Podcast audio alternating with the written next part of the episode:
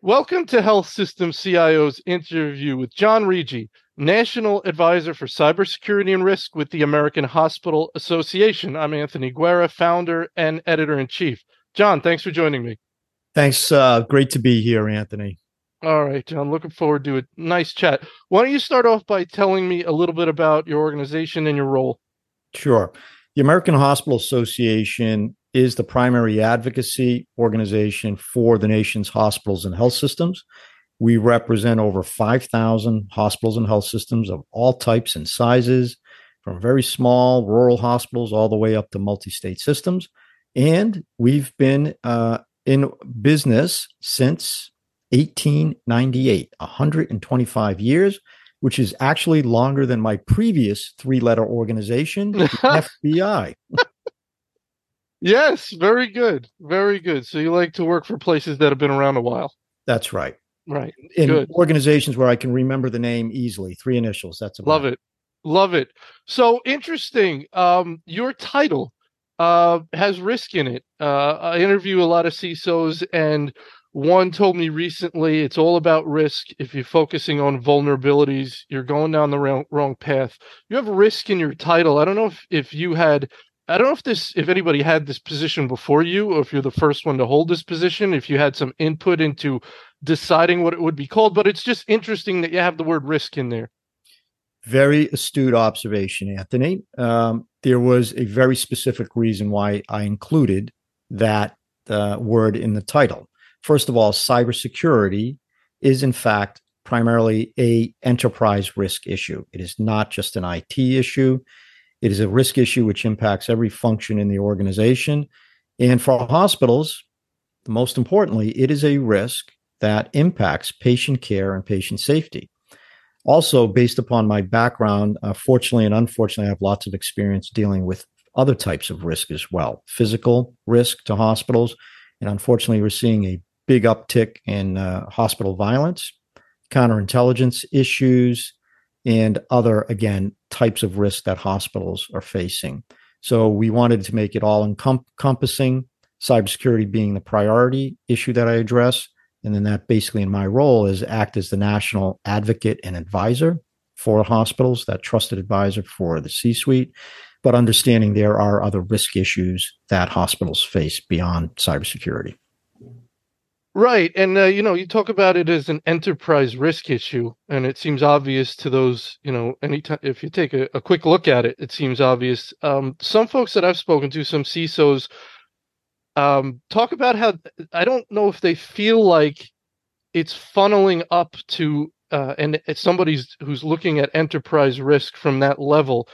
Um, they, they, there's a feeling that it's not it's not being funneled up to that overarching look of enterprise risk. Um, have you? What do you think about that? Do you see that? Do you see that as a challenge? We we do see that as a challenge. However, um, unfortunately, as these attacks continue to occur and occur at a rapidly increasing pace, many CEOs and boards truly understand now that cyber risk is not just a technical issue, it is that risk that impacts the entire organization and brings with it other types of risk beyond just patient care and safety. It brings with it financial risk, legal risk, regulatory risk, reputational harm.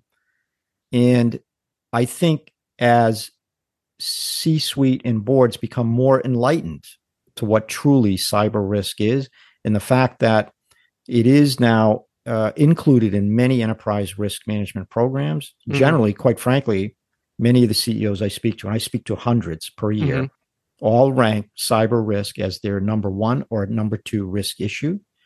And they also are enlightened enough to understand that they don't look at it as a silo, as a separate risk, such as financial risk or business risk. They look at it as a risk which transcends every other risk. So cyber risk is part of financial risk. Cyber risk is part of patient quality and safety risk.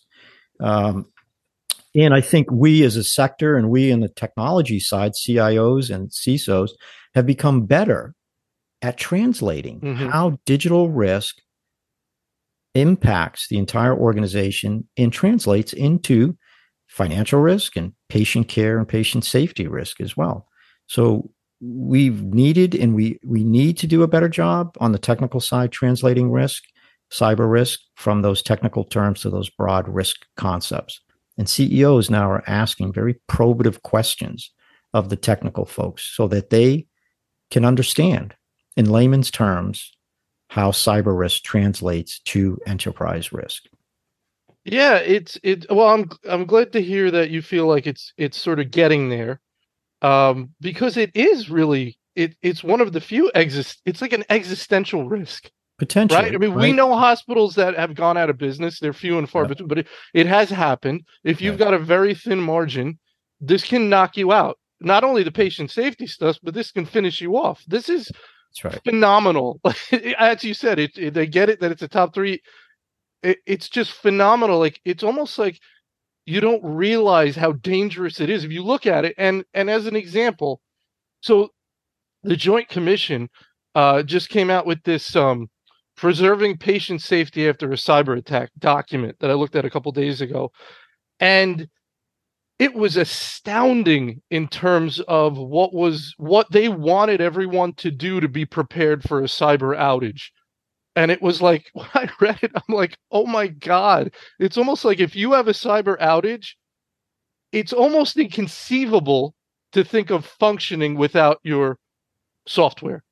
Right, and it's beyond the software, right? So, uh, for better, and I would say for better, the healthcare sector, hospitals and health systems in particular, have increased our reliance on network connected and internet connected data and technology.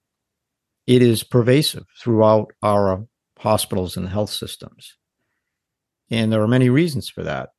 Primarily, this ubiquitous use of technology, network and internet connected technology, improves patient outcomes and saves lives. That's job one.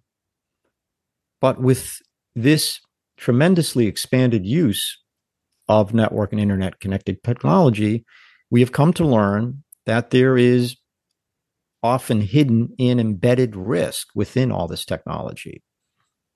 And, and again, I must say that to clarify, right, the technology we're using is not the hospital's technology. We didn't build the computers. We don't mm-hmm. write generally our own operating system code.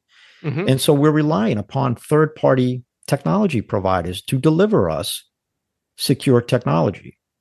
And unfortunately, the current state and is really we as consumers have come to accept that all technology is delivered to us insecure by default. What do I mean by that? Well, think about when you open up, turn on that new computer or you download that software. What's the first thing we have to do? We have to update it mm-hmm. for security and other features. And then we have to continuously update it for the lifespan of that technology for security patches. I think we can do a better job as a nation and as a technology provide service technology industry. So the embedded risk in our use of technology is that all technology will contain technical vulnerabilities, which the bad guys, foreign bad guys, will seek to exploit to penetrate our networks. But there is a more abstract, potentially more dangerous risk with this ubiquitous that comes with this ubiquitous use of technology, network, and internet connected technology. And that's our dependency on the availability of that technology to do our jobs, to care for patients and continue business and clinical operations. So when that technology is suddenly no longer available, such as during a ransomware attack, it creates significant disruption and delay to healthcare delivery and potential risk to patient safety hence the Joint Commission's advisory. Hey, we've got to be prepared. How do we do business without technology? And in every function, in every department in the hospital, how do we do business, care for patients, and save lives without the technology we depend upon every day? So, my observation when I looked at that was this is impossible. This is this this what the preparedness that they want is impossible. I just don't think people are going to have the time, the resources. Remember, right? Hospitals operate 24 7. There's right. staffing shortages. They don't. have, There's no excess capacity of people sitting around. Right. So the the the undertaking that's expected to function without electronic systems for a prolonged period of time, let's say more than a day, and sometimes we're talking about two weeks or whatever, but three to four weeks actually. Yeah. the the the instinct of most people in hospitals is to wait for the systems to come back up. It's not to continue on paper. That's like the last thing they want to touch. yeah. What I'm saying is I'm concerned. I feel like there's concern out there that it's just so it's such a big deal to transition to a paper-based workflow that I just don't know. I don't know if the preparation's there. It's just a concerning issue. Well, it is a concern, and of course, it would take a tremendous amount of resources uh, to be devoted to that preparedness. Mhm. Uh, and I and I think I want to clarify. I believe those uh, the document is recommendations; it's not requirements. Yeah, right? I think so. Yeah, Yeah. definitely. and uh, so it's not requirements as of yet. But I think that hospitals can leverage existing programs, uh, for instance, to help prepare, to help understand what the risk is, and then develop plans and processes to be have the ability to continue operations for three to four weeks. Now, the reason I'm saying is that most hospitals, I think all hospitals, have emergency preparedness planning and functions they do, in fact, test downtime procedures. That is part of the job. But generally, downtime procedures have been limited to paper charting for the electronic medical record. And now we understand that we have to have downtime procedures for all, all systems involved in clinical care. So, diagnostic technology, labs, pharmacy, radiation oncology, chemotherapy. We have to think about if we lose the internet or we have to shut down our network, really three simple questions I always pose to leaders to think about this in strategic terms. If we have to shut down our network, voluntarily or involuntarily, we have to shut down our internet connection. Have every department, every leader ask these three questions What will work? What won't work? And what's the plan to continue to deliver safe and quality patient care? So there are functions already, there are resources devoted to emergency preparedness. And in fact, our emergency preparedness teams do a really good job at preparing for other types of hazards, Mhm. such as fires and floods and hurricanes. And they have mutual aid agreements with surrounding hospitals. And what I'm proffering, suggesting here is that we leverage the work we have already done and the resources that have already been allocated for emergency preparedness.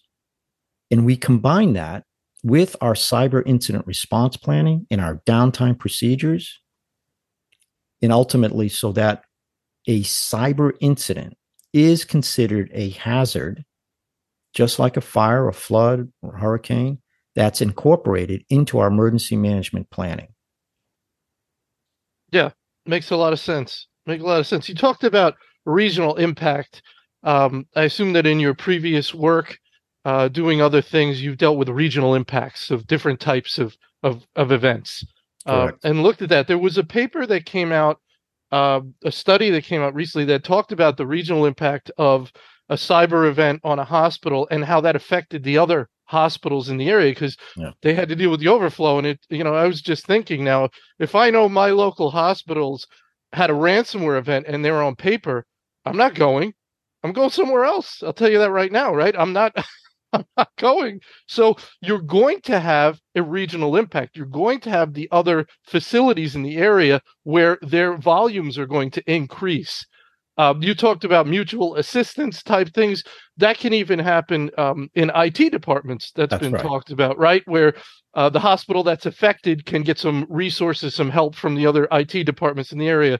So, that just any more thoughts on regional Sure. impact, either Yeah. the overspill of patients and then this kind of mutual assistance idea? Yes, absolutely. And thanks for raising that study, Anthony. Um, I know the author very well, Dr. Christian Dameff. Right. In fact, I did a uh, podcast with him recently, And we talked about, and unfortunately, we've learned from real world examples um, that when there is a high impact ransomware attack on a particular organization, especially if it's a large health system, as we've seen in the past, and unfortunately are ongoing incidents currently, there is widespread shockwaves, reverberations throughout the region. As just as you said, as ambulances and patients are diverted to surrounding facilities. So that creates extra stress on those hospitals. And if their ICUs and emergency departments are already at capacity or near capacity, it really does create significant strain on the entire healthcare in the region. It's what I call the ransomware blast radius.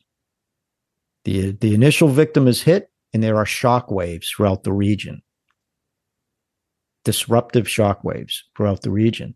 Another reason to leverage the emergency preparedness planning and systems we already have in place in mutual aid agreements so that other organizations can support the victim organization during an attack with personnel, resources, technology, and we do need, just as we plan for a hurricane or flood or tornado, to plan for a cyber attack on a regional basis.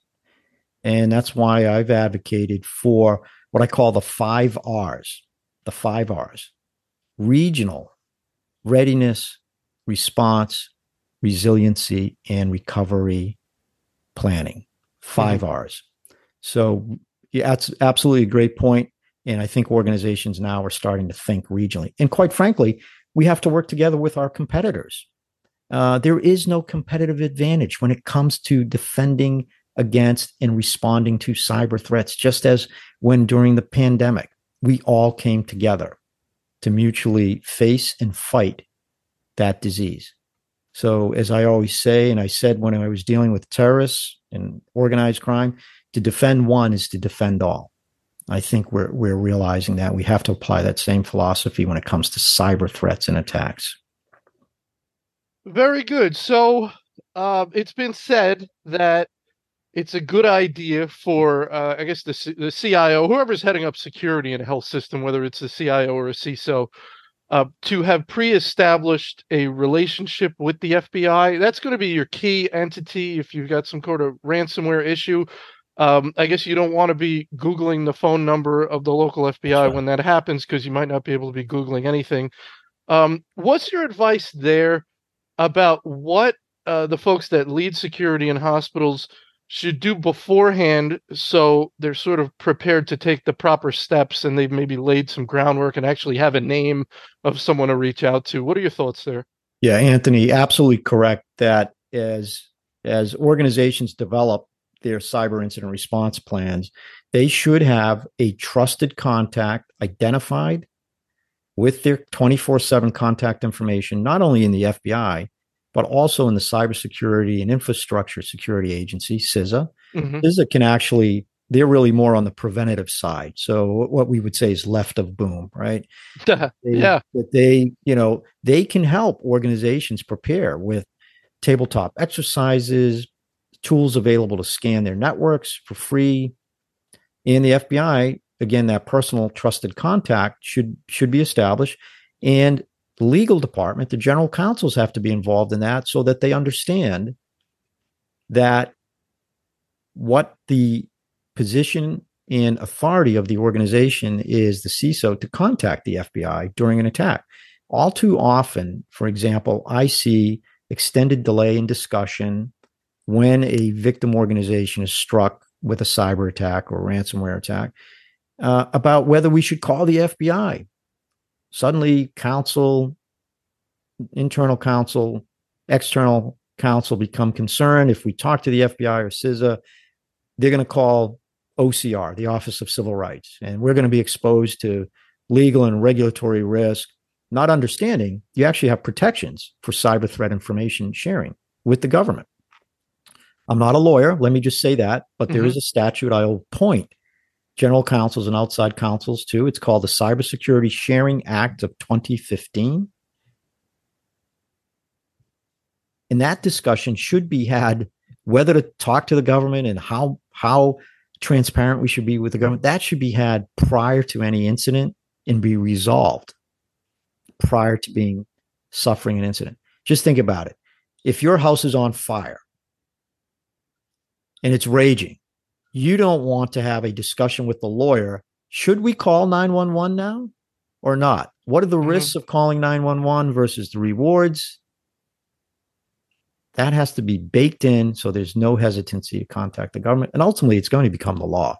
So, probably within a year, the not for the FBI, but to report incidents to CISA.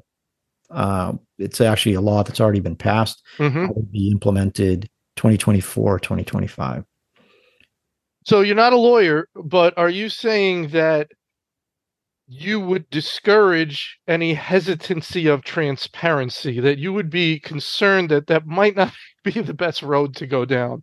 I would, and yeah. and here I'll I'll speak from the again not from the legal aspect, but but again I point to the statute for counsels. I encourage counsels to take a look at that. In fact, we at the AHA recorded a podcast with one of the lead attorneys at Department of Justice, that was one of the primary architects of that statute, talking about the protections afforded victims of cyber attacks, private entities, the protections afforded private uh, sector in sharing cyber threat information with the government. So lots of civil and regulatory protections there. So I encourage folks to look at that statute. Um, but yes, here's why transparency with the government under the protections of the statute and under protection of even legal privilege through outside counsel is because the FBI and CISA and other government agencies may be in a position to help you identify the malware strain, to provide their experience in investigating this malware strain and pointing to where and how the malware penetrated your organization and what they've seen may be the best routes to recover and help mitigate the attack. Plus, there is an inherent national interest in understanding who attacked the organization, what the impact is, regional impact, right, to safety, and then understanding and identifying the malware signatures of that ransomware, for instance, and warning the nation, developing an alert to warn the nation without attribution to the victim. So ultimately, it's in the victim's best interest to provide confidential, protected, transparent conf- uh, information to the government, cooperation with the government. And it's in the national interest of the victim to cooperate to help prevent other attacks it's also probably in your own interest in terms of your reputation because you know we we've read stories about well there's sometimes they don't know they're in the network right? So it comes out that they were kicking around the bad guys were kicking around the network for 3 months. Well that ne- never makes anybody feel very comfortable about right. the organization. Um, but any, if you were to if the public finds out after the fact that that uh, not everything was done as quickly and transparently as possible that's not good for the reputation. It's always better to say, this is what happened. And immediately we did A, B, and C. Not we sat around for two weeks and did nothing. Right. So it yeah. seems like it, it hits all the notes, all the right notes, transparency. I think it does. Again, those are dis, you know, and it, but it's a little bit more complex than that. I think most organizations, when they identify that they've been penetrated, and some mm-hmm. they act, and sometimes they have no choice because their networks are shut down. Right. So there's no there's no hiding the fact that hey, we're diverting ambulances and we're canceling right. surgeries and uh, and so forth.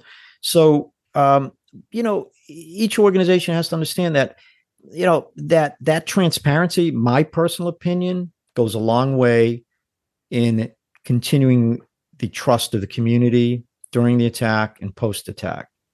I do cite, for instance, um, the University of Vermont Medical Center ransomware attack in 2020. Mm-hmm. Mm-hmm. I just did a podcast with Dr. Leffler, the CEO at the time, President CEO UVM. When they were attacked, there was a massive regional disruption to particular service for care delivery for particular services they offered for the rest of the state. They're the only level one trauma center in the state. They're, most of the smaller hospitals in the state depended on UVM for a variety of services.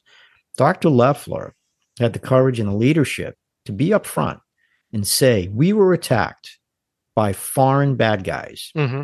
and here's the disruption, and here's what we're doing to work with the communities, to work with our hospitals. In fact, it was so bad in Vermont that the governor, because of this attack, declared a state of emergency and sent National Guard cyber troops to assist UVM in the recovery. Now, UVM is not the litigious West Coast, right? So they mm-hmm. they for them that strategy worked. Others right. uh, in other more litigious areas, transparency may bring about other problems. So your background with the FBI um, is very interesting. Uh, sometimes, sometimes these things are going to be clearly a crime when there's a, a breach. You know, They're all I guess, a crime. It's all a crime.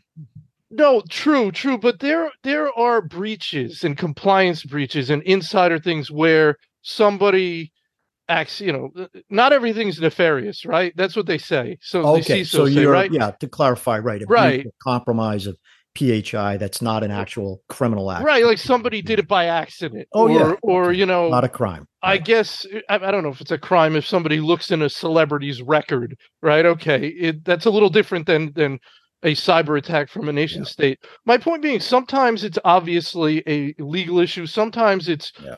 Not quite as clear if it's an insider issue.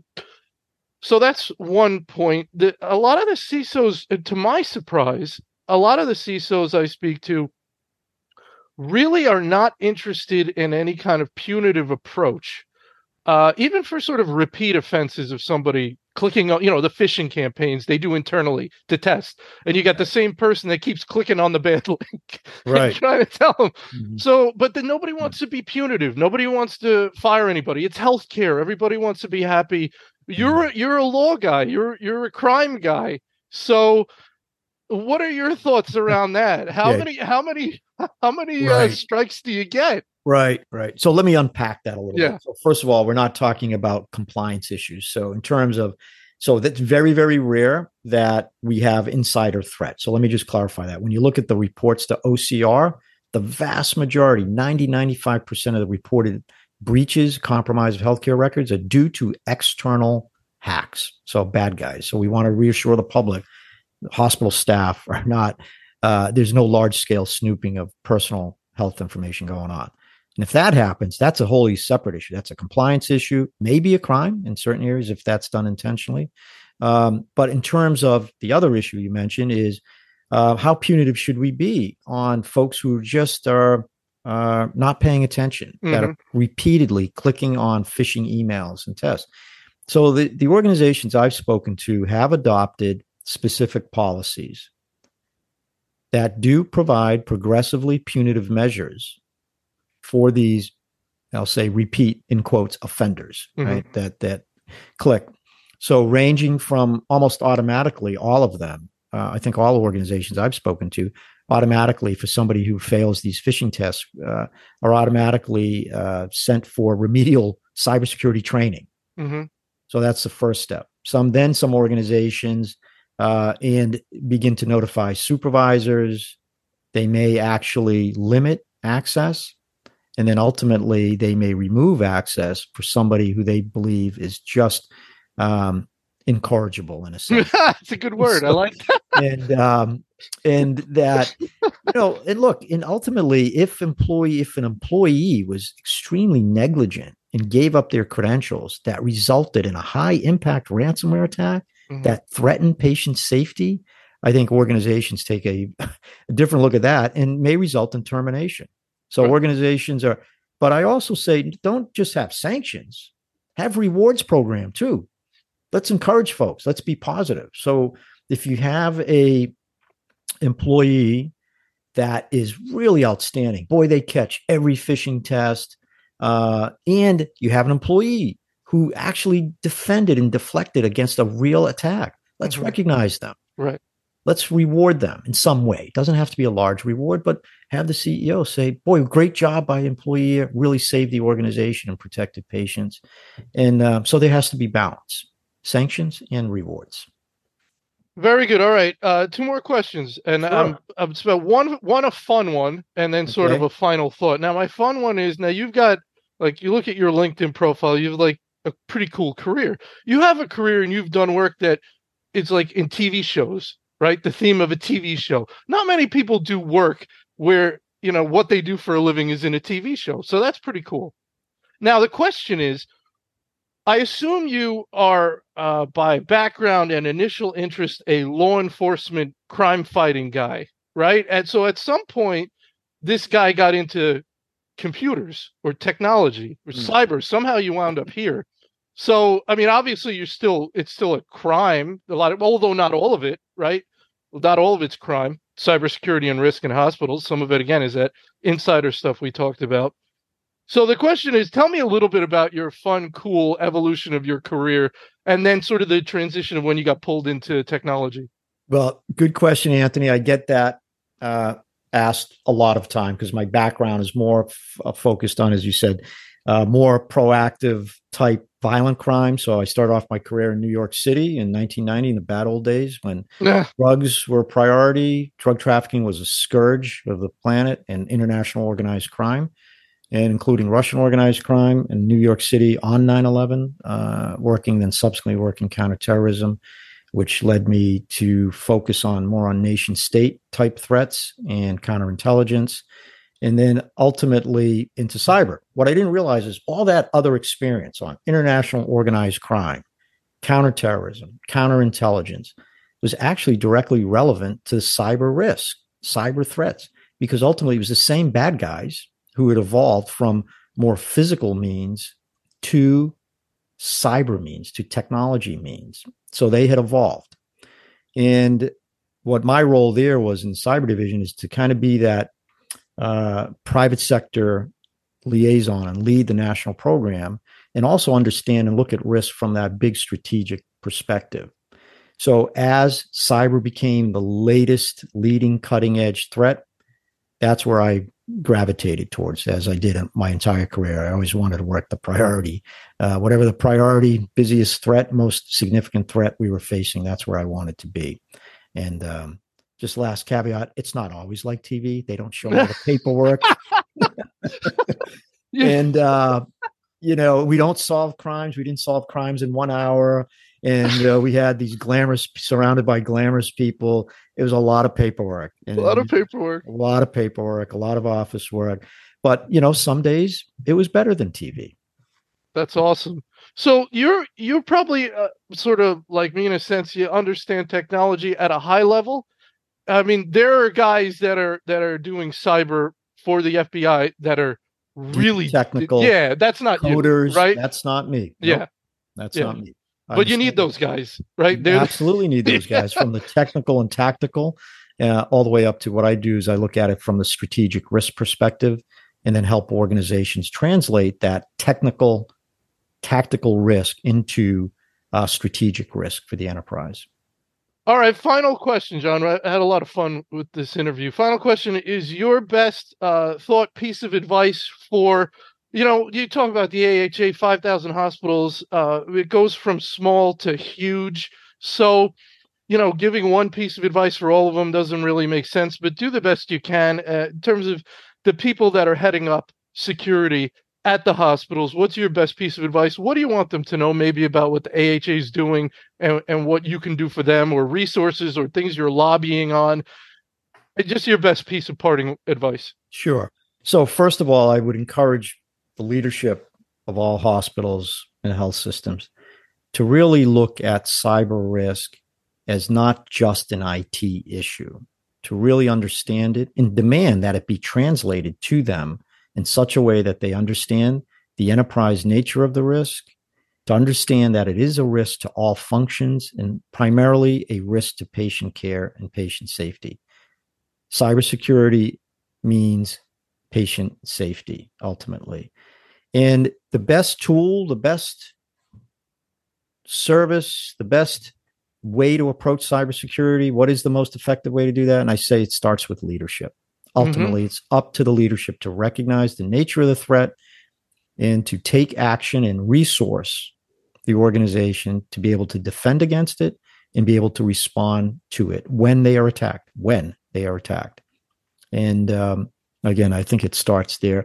And what the AHA is doing, we are um, very vocal as I am. I'm not a shy guy, uh, and I back to my government colleagues and I talk to them about the impact. And we're fighting hard for hospitals and health systems to have the necessary support from the government, help the government understand that hey, we're not the perpetrators here, we're the victims. Mm-hmm. And ultimately, it's the patients that we care for, the victims, and the entire community we serve are at risk and are the victims when we are attacked. So let me stop there. But there is hope. There is hope. Everyone is coming together. So I am encouraged for the future. Great stuff, John. I, I could talk to you for another hour. I would love to sit at a bar with you and talk to you for an hour because uh, I read a lot of true crime and I'm sure you have a lot of good stories. But we'll have to leave that for another time. So thank you so much for your time today. Thanks, Anthony. Great to be here, and thanks for your interest in doing this.